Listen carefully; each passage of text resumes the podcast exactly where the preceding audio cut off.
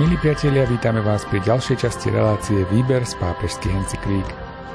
Dnes sa začítame do nového pápežského dokumentu. Na slávnosť svätých apoštolov Petra a Pavla 29. júna 2022 vyšiel apoštolský list Desiderio Desideravi o liturgickej formácii Božieho ľudu. V apoštolskom liste svätý Otec ponúka mnoho podnetov ohľadom teologického významu liturgie, o potrebe serióznej a uživotnenej liturgickej formácie celého Božieho ľudu a o formačnom význame ars celebrandy, umenia sláviť, ktoré sa netýka len tých, ktorí predsedajú. Reláciu aj dnes pripravujú Miroslav Kolbašský, Anton Fabián, Jaroslav Fabián a Martin Ďurčo.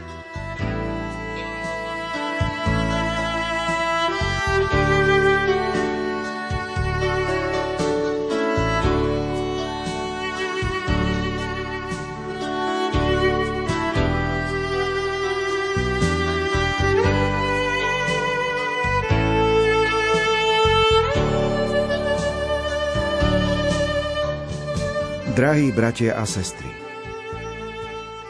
týmto listom sa chcem obrátiť na vás všetkých, aby som sa s vami podelil o niekoľko úvah o liturgii, ktorá je základným rozmerom života cirkvy. Táto téma je veľmi rozsiahla a zaslúži si dôkladné zváženie po každej stránke, no v tomto texte nemám v úmysle spracovať túto problematiku vyčerpávajúcim spôsobom. Chcem len ponúknuť niekoľko podnetov na zamyslenie sa nad krásou a pravdou kresťanského slávenia. Liturgia Dnešok dejín spásy Veľmi som túžil jesť s vami tohto veľkonočného baránka. Ježišove slová, ktorými sa začína rozprávanie o poslednej večeri, sú akousi štrbinou, cez ktorú nám je daná prekvapivá možnosť vytušiť hĺbku lásky osôb Najsvetejšej Trojice k nám.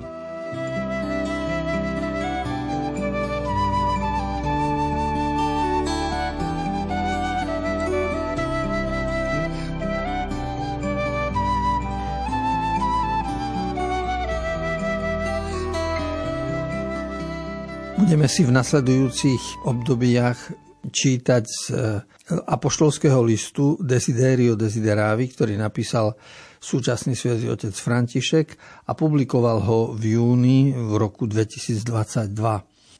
Hovoríme o apoštolskom liste, to znamená, nie je to encyklika, po druhé, nie je to apoštolské povzbudenie, čiže exhortácia, ale je to po tretie apoštolský list. Encykliky sa publikujú zo strany pápeža vtedy, keď sa vyjadruje k vážnym témam, ale aj spoločenským a súvisí to so záväznosťou. Čiže encyklika pápežova má najväčšiu záväznosť voči všetkým veriacim s ním zjednoteným.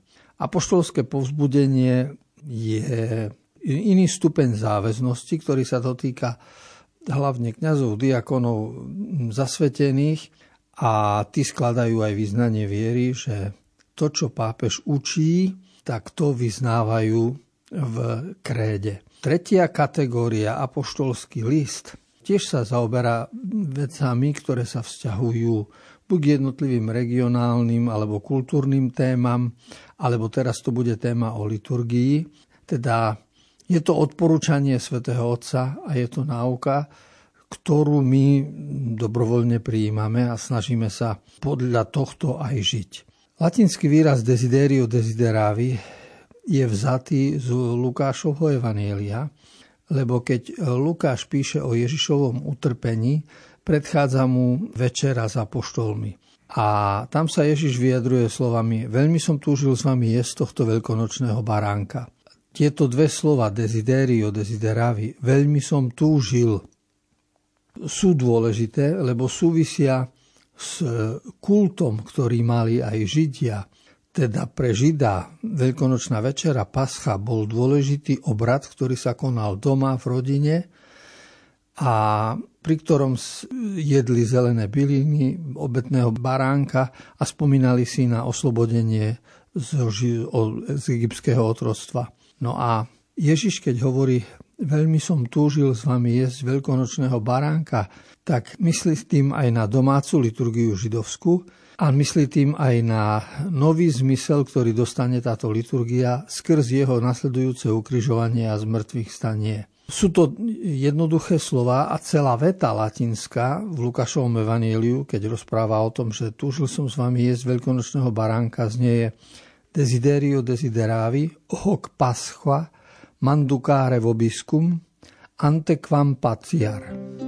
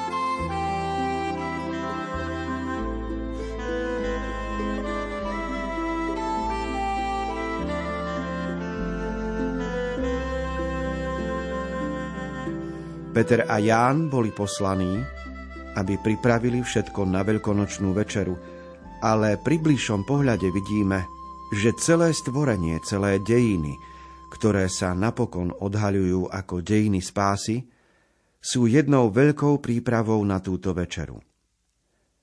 Peter a ostatní apoštoli sú na tejto večeri nenahraditeľní, hoci si to neuvedomujú. Totiž každý dar, aby bol darom, potrebuje niekoho, kto je pripravený ho prijať. V tomto prípade je však nepomer medzi nesmiernosťou daru a nepatrnosťou toho, kto ho prijíma, nekonečný a musíme nad tým žasnúť. Napriek tomu však, z pánovej dobroty, je tento dar zverený apoštolom, aby sa dostal ku každému človeku.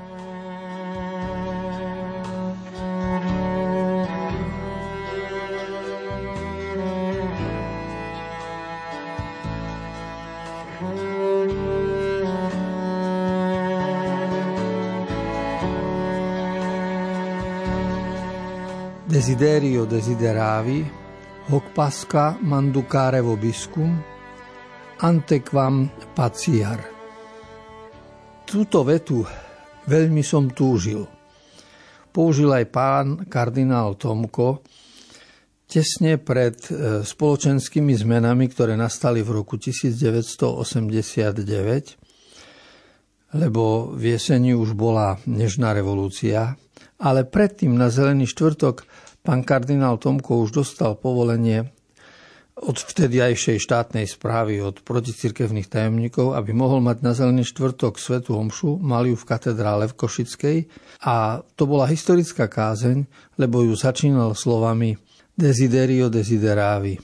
Veľmi som túžil s vami sláviť zelený štvrtok, lebo 30 rokov nemohol počas komunizmu e, zúčastniť sa takéhoto cirkevného slávenia v domovskej Košickej katedrále.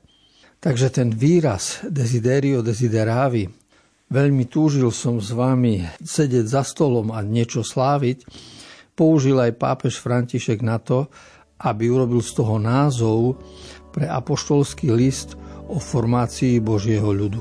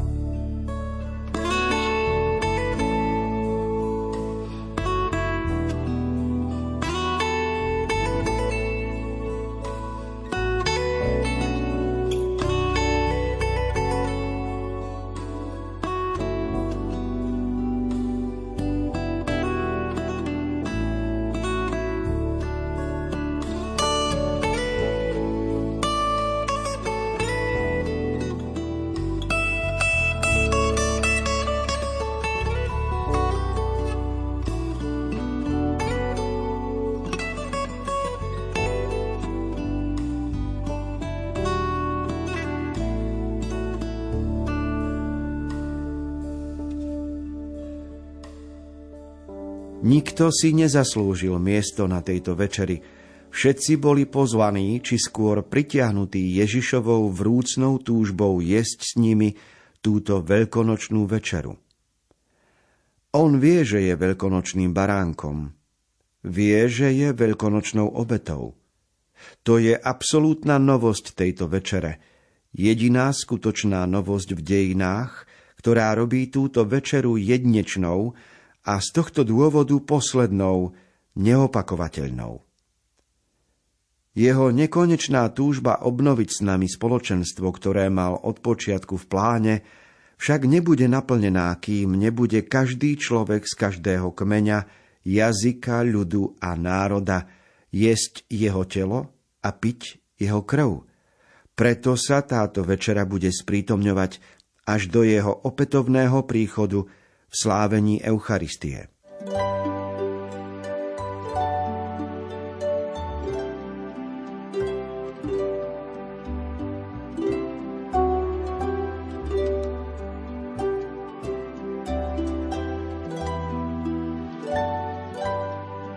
Veľkonočná večera sa nazýva paschou, pretože slovo pascha znamená prechod. Aniel smrti prechádzal Egyptom a bil všetko prvorodené, až kým Izraeliti neboli prepustení na slobodu, aby mohli opustiť Egypt. A preto aj my dodnes používame výraz Paska a Ježiš ju slávil, ako bolo vo zvyku v, v kontexte židovského ľudu.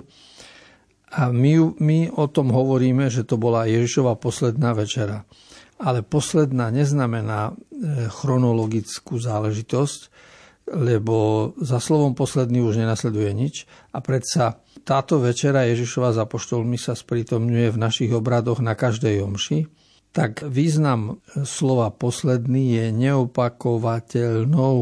V tomto zmysle bola poslednou, že bola jedinečnou už v tejto zostave Ježiš a Apoštoli sa nezopakovala, ale potom opakovali ju Apoštoli s inými sympatizantmi Ježiša Krista a spoločenstvo veriacich. A veríme, že sprítomňujeme týmto spôsobom Ježišovú prítomnosť medzi nami na základe slov, ktoré povedal.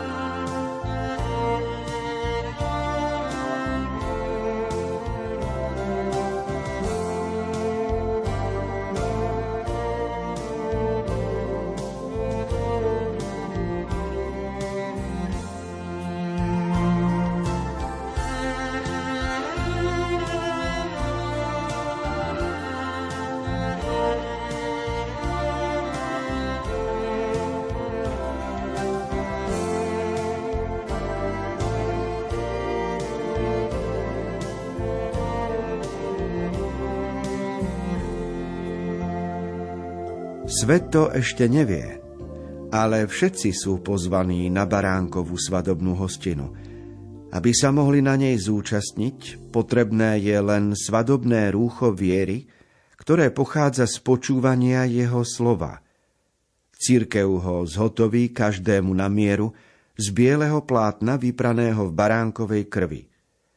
Nemali by sme preto ani na chvíľu oddychovať, keď vieme, že ešte všetci neprijali pozvanie na túto večeru, alebo ho zabudli či stratili na spletitých cestách ľudského života.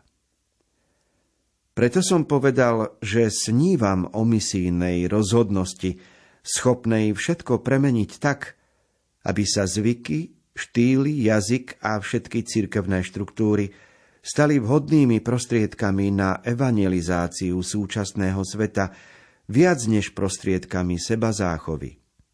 Aby tak všetci mohli zasadnúť na baránkovú obetnú večeru a žiť s ním.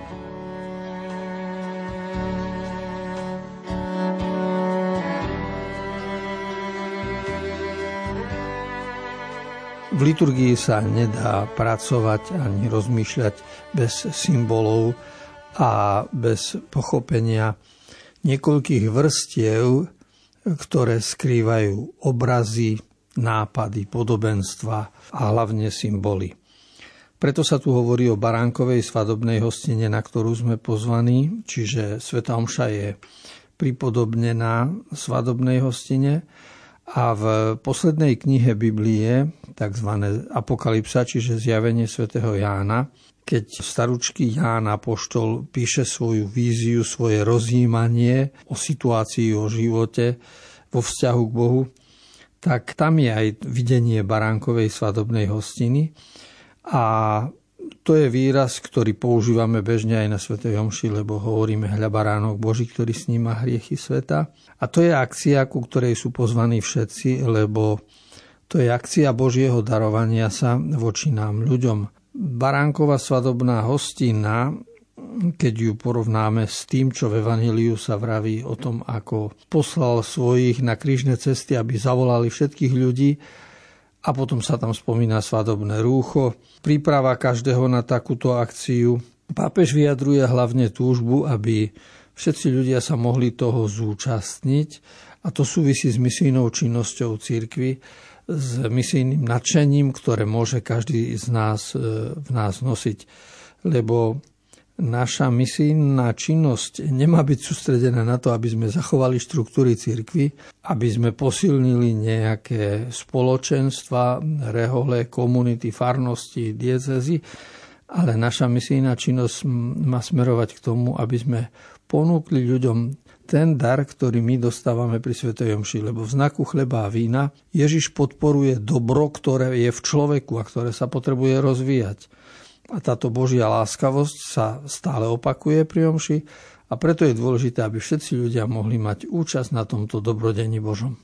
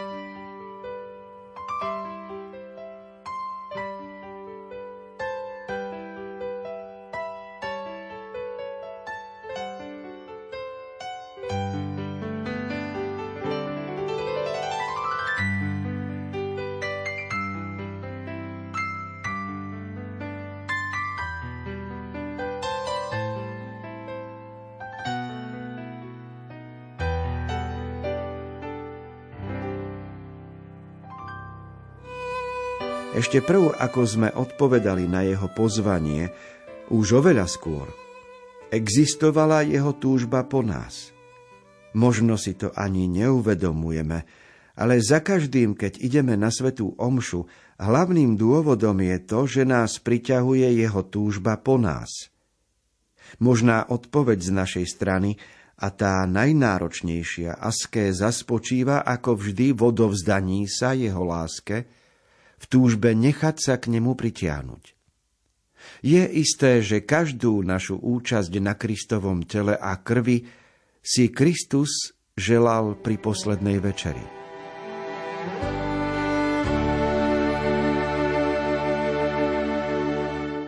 Latinské slova desiderio desideravi veľmi som túžil s vami jesť veľkonočného baránka, vyjadrujú postoje Ježiša voči nám, čiže je to jeho túžba po nás. To, ako túži dieťa po rodičoch, rodičia po dieťati, to, ako túži muž po manželke, manželka po manželovi, to, ako ľudia túžia po slobode, po domove, to všetci poznáme. Vnútorný svet, ktorý my prežívame v túžbe, je veľmi dôležitý Antoine de Saint-Exupéry napísal, že všetko začína túžbou, čiže človek má v sebe určitý sen, určitý projekt, určitý koncept a keby sme sa zahľadili do Božieho života, tak by sme zistili, že ten Boží sen v ňom je, že túži po nás. Čiže my nie sme nikto nula, my nie sme bezvýznamní, lebo sme predmetom Božej lásky, sme túžbou Ježišovou.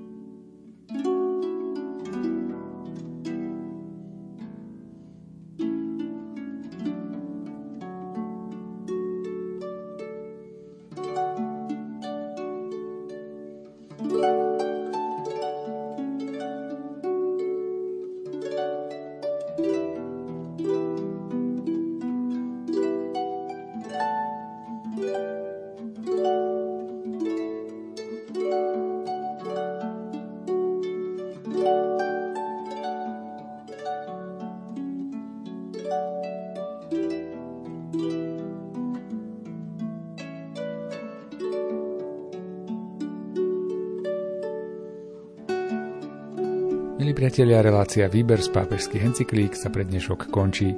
Spoločne sme začali čítať apoštolský list svätého otca Františka Desiderio Desideravi o liturgickej formácii Božieho ľudu. V čítaniach a komentároch budeme pokračovať opäť o týždeň. Pre dnešok sa lúčia a pohodu pri rádiách prajú tvorcovia relácie Miroslav Kolbašský, ktorý načítal text apoštolského listu, komentáre si pripravil duchovný otec Anton Fabián a na relácii spolupracujú aj majster zvuku Jaroslav Fabián a Martin Ďurčo.